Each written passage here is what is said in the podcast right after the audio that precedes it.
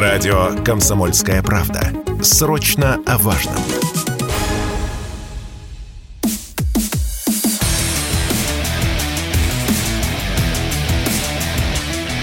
Программа с непримиримой позицией.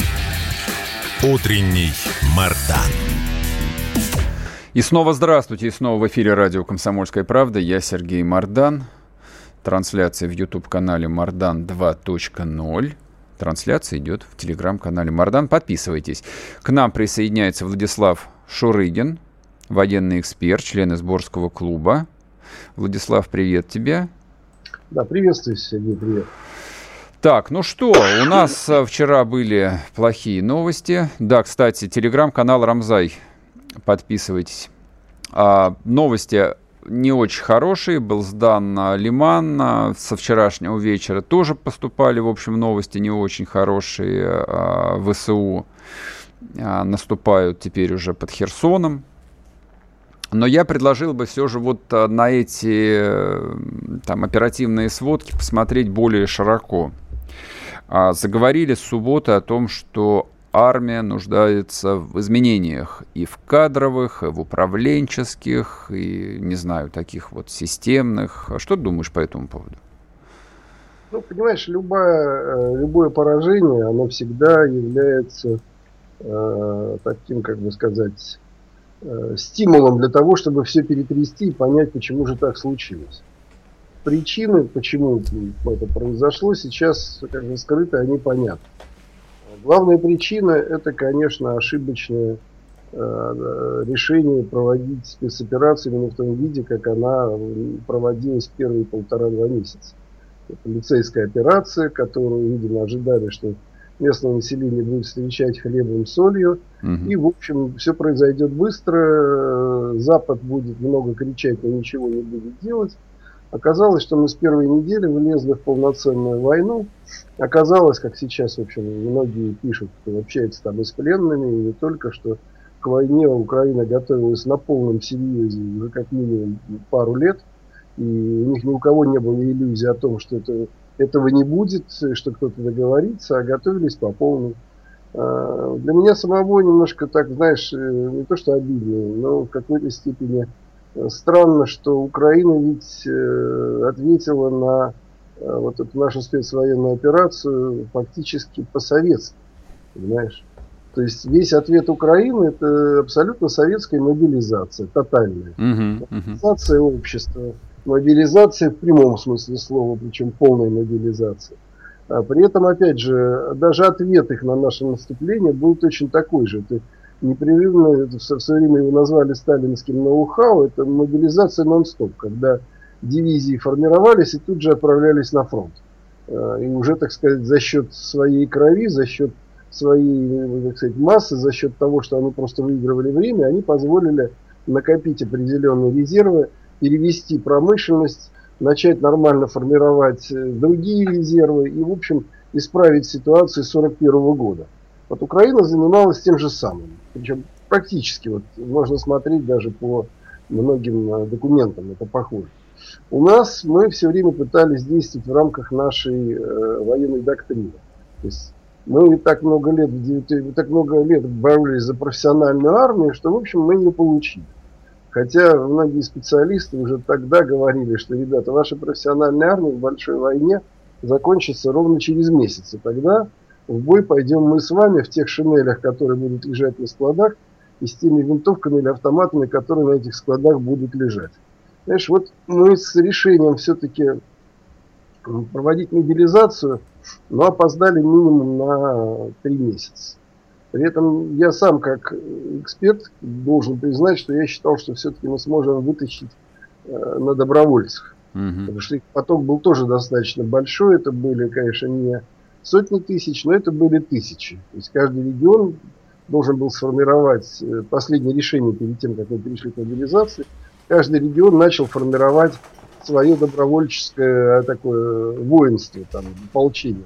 Там, кто тысячу, кто там 500, кто что. Ну, в общем, теоретически там за месяца полтора должно было набежать больше 100 тысяч. Потом стало, видимо, понятно уже всем, что этих 100 тысяч не хватит. Угу. И сейчас ситуация на фронте характеризуется ну, грустные фразы Тришкин кафтан. Знаешь, то есть можно ругать своих генералов, снимать их хоть каждый день. Но если ты сажаешь человека в Запорожец, отправляешь его на э, очень хорошего, скажем, там, водителя, отправляешь его на, на гонку формулы, то потом ты можешь его ругать за то, что он формулу не выиграл. Понимаешь, но он ездил на том, что ты ему дал. Генералы сами по себе людей не призывают, понимаешь. Они их не берут из воздуха, они не берут из воздуха технику. Они приходят в группировку, принимают ее, а дальше им докладывают. Товарищ генерал, у нас в группировке, значит, на сегодняшний момент числится, значит, там, условно говоря, там это э, целая армия, а в этой армии числится, там, условно говоря, там 10 тысяч человек, значит, танков столько-то, артиллерии столько-то, и вот воюйте этим дальше как хотите. Понимаешь? Что делает сейчас Украина? Украина использует такую отлично от, отработанную американскую тактику, тактику развед, э, как сказать, используют в основном разведывательно-ударные группы свои, которые просто, что называется, это обычные батальоны или роты, которые разбиты на э, взводные такие э, летучие отряды, которые просто нащупывают вот эти дыры или слабые места в нашей обороне. Если эта дыра, они туда просачиваются и пытаются там перерезать коммуникации, затаскивать туда более тяжелые боевые группы. Если это просто оборона, они ее как бы блокируют, не дают нам не маневрировать ничего, пытаются обойти – то есть это такая очень хорошая тактика, которую, в принципе, мы точно так же могли бы использовать, если бы у нас было то же самое. Понимаешь? То есть если бы у нас было достаточно войск, то мы могли бы всем этим заниматься. Но меня, как эксперта, все эти месяцы тревожило, последние 4 месяца, что мы нигде даже не попытались, и тебя тоже, я помню, мы с тобой говорили, мы же нигде не попытались организовать ни одного окружения. То есть мы где-то однажды в самом начале, еще там в конце мая пытались, так сказать, выходить в сторону там Северской, а снизу пытаться... Угу. Но ничего не получилось, да. Под Запорожье организовать огромный котел, но все это через две недели выдохлось, потому что стало понятно, что нужно сил раз в 10, угу. а то больше. И, соответственно, мы просто ломились в лоб за счет своей артиллерии. Мы придумали свой ноу-хау. И два месяца он очень неплохо работал. Это, что называется, огненный вал, когда мы стащили туда всю имеющую, ну не всю, но огромную группировку артиллерийскую, которая просто, вот, что называется, вытаптывала перед пехотой дорогу. За счет этого, этого мы линейно потихоньку продвигались. Но Украина в это время, собственно говоря, занималась тем, что формировала резервы. И вот эти резервы она в начале сентября ввела в бой. Это там, примерно от 6 до 8 бригад. Это э, очень серьезная сила, которую они очень мощно ударили по тонкой красной линии, я так это с издевкой говорю над нами, под изюмом, потому что я помню, как я разговаривал с Сашей Бородаем э, в конце, в середине августа, и был ну, не то что удивлен, а так э, дико удручен, когда он сказал, что у него там на, условно говоря, там на, на, на, на 10 километров вместо там, допустим, там полка там две с половиной тысячи, или там, ну, отрядов, как их не называй, но что у него там на 10 километров э, фронта примерно там около 700 человек mm-hmm. всего. Конечно, в этом случае удержать они ничего не могли.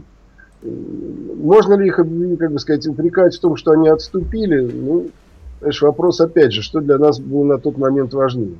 Держаться до последнего, опять же, с котлами, со всеми делами, или сохранить людей. Но я это все долго говорил, я говорю о чем? О том, что, конечно, в этом случае нужны решения. Вот решение на мобилизацию принято было, запоздало, но принято. Нужно, скажем, решение на мобилизацию промышленности, ну, слава богу, здесь можно много ругать Министерство обороны или министра, но промышленность мы начали мобилизовывать еще полтора года назад. И вопреки, кстати, даже, э, ну, как бы сказать, председателю правительства, потому что деньги просто из-под него выдирали тогда, потому что увеличивался военный заказ уже тогда. Mm-hmm. И говорили, зачем, почему вы, так сказать, высасываете деньги и к чему это надо. И, в общем, пока военная промышленность э, справлялась, и надеюсь я сейчас, что она все-таки окончательно выйдет на такой как бы, оборот, при котором мы, ну, опять же, берем беспилотники. Конечно, принципе, решение по иранским беспилотникам было принято, и они появились. И появляются, как мы видим сейчас, все в больших количествах. Хочется верить, что и остальная номенклатура тоже начнет, так сказать, проявляться и работать. Но, безусловно, нужны, конечно, организационные решения. У нас не может быть священных коров в ситуации, когда мы, э, ну, то, что называется, на чужом перу похмелье. А что, ты, кого, что ты называешь священными коровами? Ну, понимаешь, я сейчас, я сразу скажу, сразу перехожу к сути. Мне сейчас очень не нравится та схватка за власть, которую я наблюдаю последние три дня. Угу. У нас, как я понимаю, решили многие наши э, и бизнесмены, и некоторые руководители регионов, что очень скоро освободится ключевой должность одного из наших ключевых министров. Угу. И тут же началась, ну, кроме, так сказать, критики действующего министра, это понятно, тут же началась э, вот схватка за это место, которое еще не пустое. Но в нее начали, э, схватка началась с того, что во всем стали обвинять генералов. Опять, ну, как бы тупые генералы, генералы все про, провалили. Угу. Там фамилия Лапина звучала, что вот Лапин, у нас вся страна говорит Лапин и Лапин. Никто не говорит о том, что Лапин вообще не командовал этой группировкой. Лапина угу. кинули на эту группировку как пожарника. Ну да, да. Все стало Военный, шататься, так сказать. И он прекрасный генерал. Кто-то с ним служил, ему нравилось, кто-то не нравилось, но Э, по, по той же самой Сирии, по многим другим, он отлично отработал. Влад, а, прервемся на одну минутку на новости, вернемся, и ты сможешь э, продолжить. Владислав Шурыгин с нами на связи, не уходите. Вы слушаете радио «Комсомольская правда». Радио, которое не оставит вас равнодушным. Но в целом наблюдать прикольно, как все маски свалились, никто уже ничего не скрывает.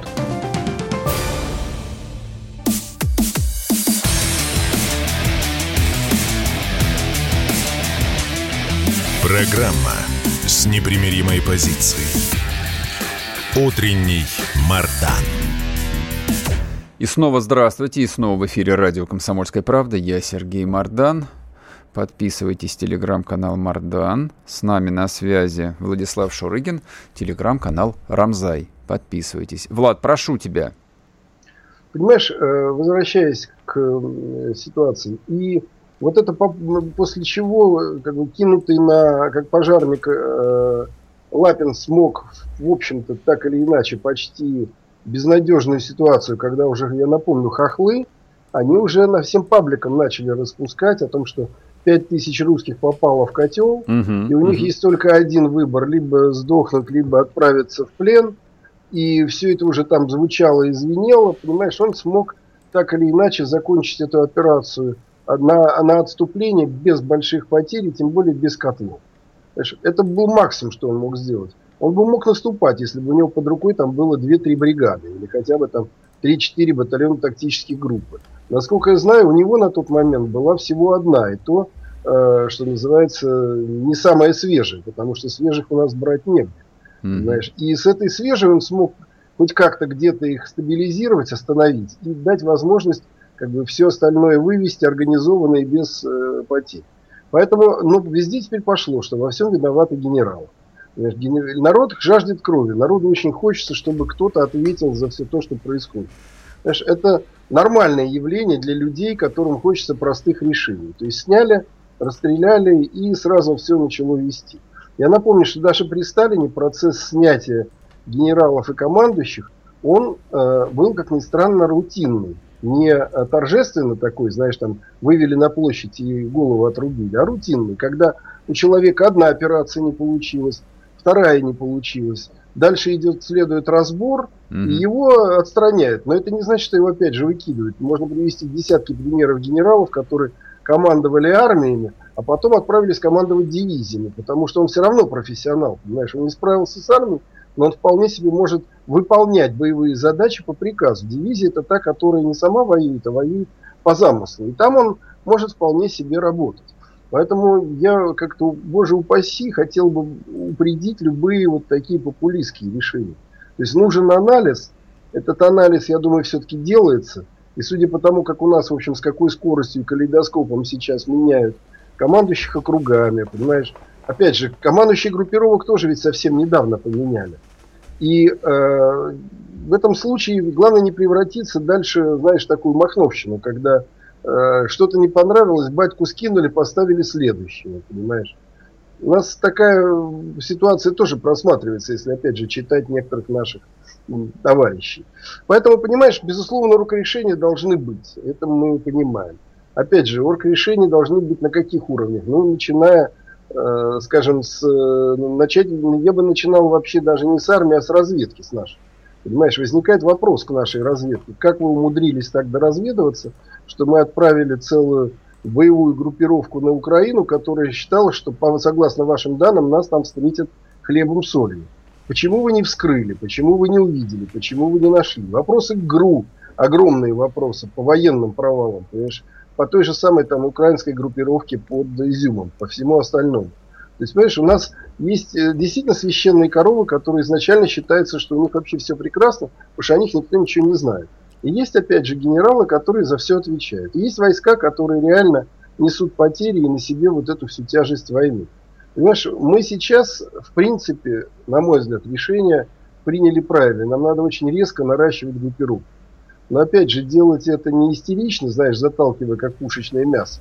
А нам нужно, вот, выдерживая вот эту глухую оборону, угу. естественно, нас где-то будут прогибать. Знаешь, хочется верить, что не произойдет ничего э, стратегического, потому что у силы Украины на стратегические прорывы тоже нет. Но вот за счет этого нам надо выдержать пару месяцев, чтобы эти резервы превратились в нормальные соединения, в нормальные части и пошли в бой уже на другом уровне. И пошли в бой на другом уровне. Ну, честно говоря, знаешь, вот что обнадеживает? А, я же, как и ты, в пабликах сижу практически круглосуточно. Если, ну, конечно, не ориентироваться на совсем цепсошные, то ничего похожего на то, что мобилизованными закрывают просто дырки в, в обороне, пока что не звучит. Нет, и, нет, и, нет. и вот это вот а, меня просто вот а, воодушевляет страшным образом. Это значит, что там, ну, инстинкт самосохранения и здравый смысл и в системе, и в военной системе есть. Ну, Во... есть второй момент, смотри. Mm-hmm. Первый меня, второй меня воодушевляет то, что наконец-то прекратился бардак с призывом, понимаешь? Угу. То есть вот это вот уже как бы видно, что это, кстати, ну, твоя заслуга, моя заслуга, сотен людей, э, вот того, что называется активное общество, это наша заслуга. Когда мы вмешались, опять же, власть нас услышала, вот сегодня, как ты знаешь, там губернатор уволил там... Э, значит, Уже это, опровергли, нет, ложь и провокация, Грицай на Понятно. своем месте, да, так что зря ну, оболгали человека. Ну ладно, хорошо, значит хорошо. Значит уволят еще потом, да. Да. Чуть позже. А, да. И э, это говорит о том, что общество работает. это очень важно, этот контроль общественный все-таки сохранять. И действительно, вот мы можем сказать, что очень профессионально работает наша э, журналистская и блогерская среда. Особенно вот такая не диванная, а военкоровская. Потому что mm-hmm. я заметил, что именно вот в эти трудный там месяц э, как раз именно на их информации, на их анализе, на их э, вот как бы таком информационном сопровождении – общество это тяжелый, это тяжелый период и переползает.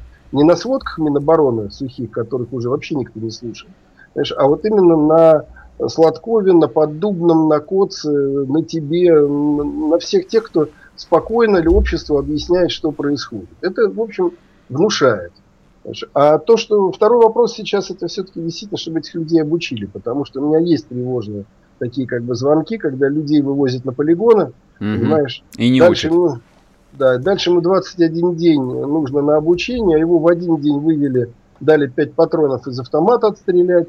Второй день его где-то там потаскали пару часов по полигону, там вспышка справа, вспышка слева. Это не обучение солдата в нынешних условиях. В условиях той войны, которая ведется. Mm-hmm. В условиях того противника, с кем приходится воевать. Понимаешь? У меня украинцы, как бы я к ним ни относился, вызывают огромное уважение. Вот мы, допустим, говорим об отступлении. Понимаешь, Понятное дело, что нужно было уходить. Но вопрос, опять же, до какого, э, скажем, уровня можно уходить, отступая или изберегая людей? Где надо упереться намертво, чтобы уже стоять насмерть? Понимаешь? Mm-hmm. Украинцы это умеют. Вот как бы мы к ним ни относились, это умеют. Вот есть Марьинка, есть Авдеевка, под которой они 7 месяцев дерутся, мы их заваливаем железом, мы их штурмуем. Знаешь, они, конечно, там тоже несут потери, но ведь они же сражаются. Да. Понимаешь? Ну, на, они то, сражаются. на то они и русские, чтобы сражаться, да, естественно. Да. Мы же про это забывать не должны всяко. А и... вот, угу, да. Да, все, все, в принципе, как бы... А, я вот что хотел тебя спросить. Э, тоже тема звучала в пабликах, но вот э, не получила никакого продолжения такого системного. А, ну, говорят о том, что вот э, донбасские корпуса, то есть люди, которые воюют 8 лет и умеют воевать, вот это вот тот самый ресурс, который, ну, обученных, высококвалифицированных офицеров, прежде всего, который мог бы влиться в российскую армию и вот стать той Э, новой свежей кровью которой не ну, хватает. Вот что-нибудь слышно, а как это будет? Вот, честно говоря, пытаюсь себе представить Ходаковского, ну вот в структуре нашего Минобороны, что-то не очень получается как-то. Да, я думаю, что это будет э, совершенно, ну, ну, по крайней мере, я надеюсь, что это будет безболезненно. Почему? Потому что армейские корпуса уже существуют. Угу. Их не надо переформировать, понимаешь? Их, э, в принципе, даже и перестраивать нет смысла. Они все равно построены по тому же принципу. Полки, бригады там, и, и там вся вертикаль. Половина наших военспецов сейчас просто официально стала, там теперь как бы вошла в командование. Угу. Поэтому э, то, что это золотая-золотая элита, да, но эта элита сейчас на своем месте, понимаешь, она угу. сражается, она воюет. Мы не можем их, к примеру, оттуда куда-то забрать, там, куда-то утащить, чтобы сделать еще лучше. А обучать э, мобилизованных? Ну, я считаю, что, конечно, мы должны пойти на очень такое жесткое решение, когда снять с фронта определенное количество людей, угу. именно инструкторами, отправить да, их да. инструкторами. Но, опять же, вот смотри, здесь всегда есть синдром исполнителя. Вот я не сомневаюсь, я смотрю на подготовку, которая идет в самом э, Донбассе, наших же туда к такого перебросили. Я вижу, что их готовят вот как бы по полной. Я вижу репортажи с полигонов российских, и я вижу, что их тоже готовят. Но уже как бы, как тебе сказать, другое. Классически так, не торопясь, там, угу. вот, вот с этим. Понимаешь, вот отправляем инструктора куда-нибудь на, не знаю, там, какой-нибудь полигон, там, Элс. В Ковров, типа. Ковров. Он туда приезжает. И попадает а там, в эту неторопливую систему. Он приезжает кем? Приедет он, допустим, майором. 30 а секунд у тебя. угу. А там есть полковник, который всем командует, и полигоном, и дивизией, и всем остальным. Угу. И что он ему скажет? Ну давай командуй вместо меня. Нет, он ему покажет вот учебный план, давай занимайся, ты молодец, мы тебя любим, ты там класс, вот у тебя там угу. твоя там рота, ее готовь.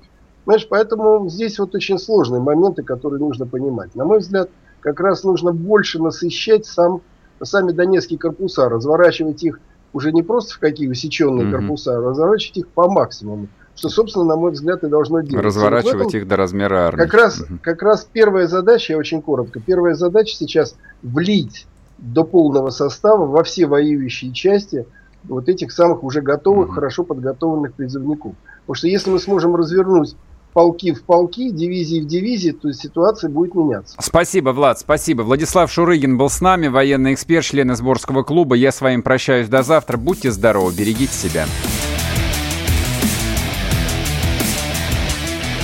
Программа с непримиримой позицией. Утренний Мардан.